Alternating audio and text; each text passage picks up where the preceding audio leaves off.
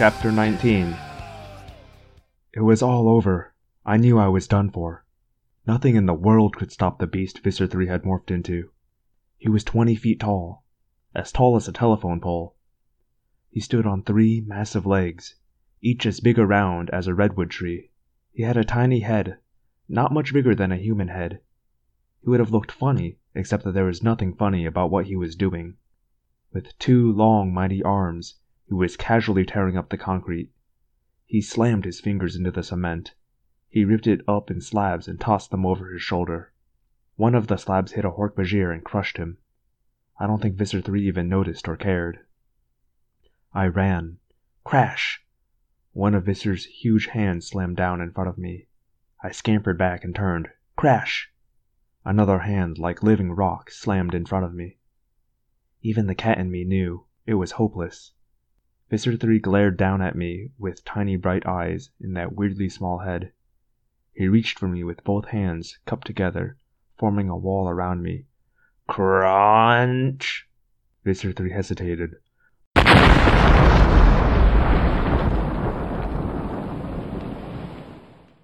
I bolted. I leapt to the top of a wall. Six feet straight up, and trust me, as scared as I was, I could have jumped even higher. Out of the corner of my eye, I saw what had happened. The earth mover had ground forward and slammed into one of the bug fighters. The bug fighter had exploded. Ah! Visser 3 roared in fury. I did not envy the Hork-Bajir and Taxxons who had let that earth mover get through. I ran along the top of the wall. It was cinder block, full of holes, and only a few inches wide. It was a much tougher challenge than the balance beam in gymnastics, but I was running as fast as a very scared kitty can run. I'll kill you all! Fools! Visser 3 screamed.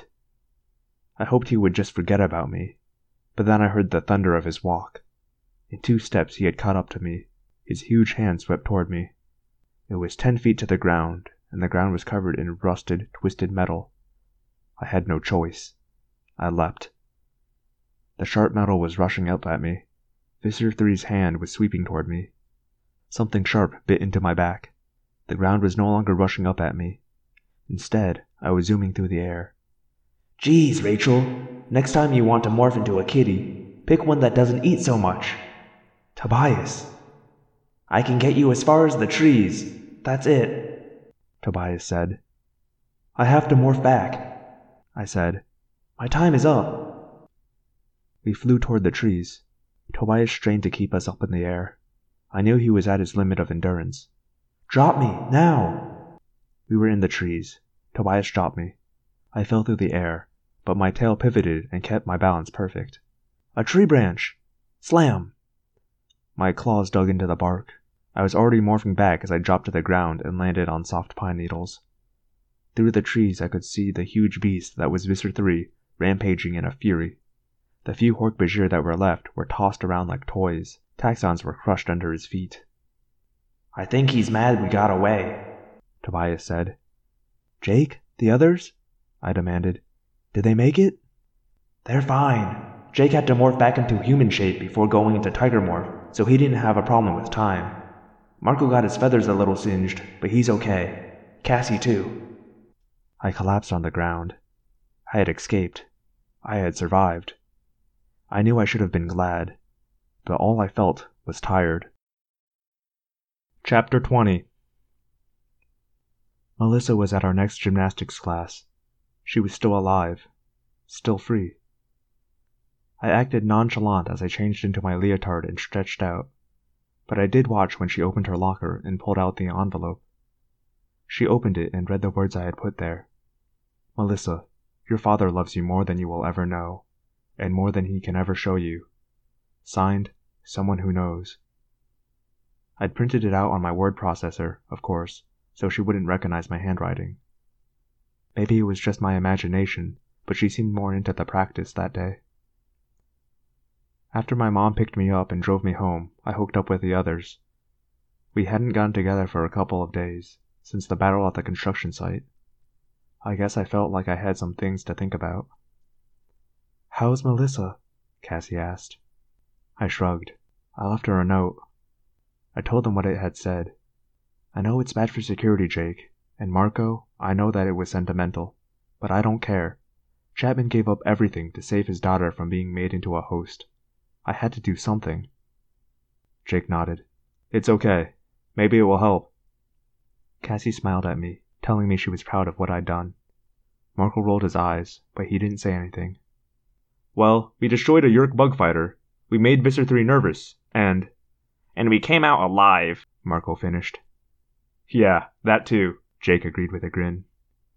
That's a very important thing to do. Next time we'll. I began.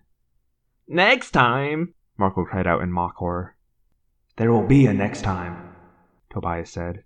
There will be a next time until the Andalites return. Hey Phanomorphs, Daniel here. I am real sorry that this week's episode is so short, but that's it. That's the end of the book. It's over. We did it. We made it to, to the end of book two. I just did some real bad chapter planning. I thought there was more, and there wasn't.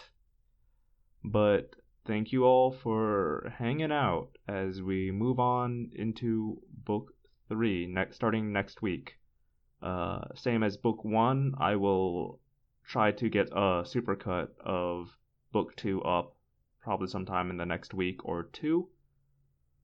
Uh, until then, we'll just keep on trucking. None, no one submitted cool new songs for for what the intro music should be for for season three of Audiomorphs. So now you guys get to listen to my bad taste in music. You brought this on yourselves. If you want to hear more of this podcast, visit audiomorphs.podbean.com. If you have questions or comments like song suggestions, nudge nudge, wink wink, you can send those to audiomorphscast at gmail.com or audiomorphscast.tumblr.com. That's all I have for you, and again, super sorry about the length of this episode. My name is Daniel, and I believe one day the Andalites will come. Until then, we fight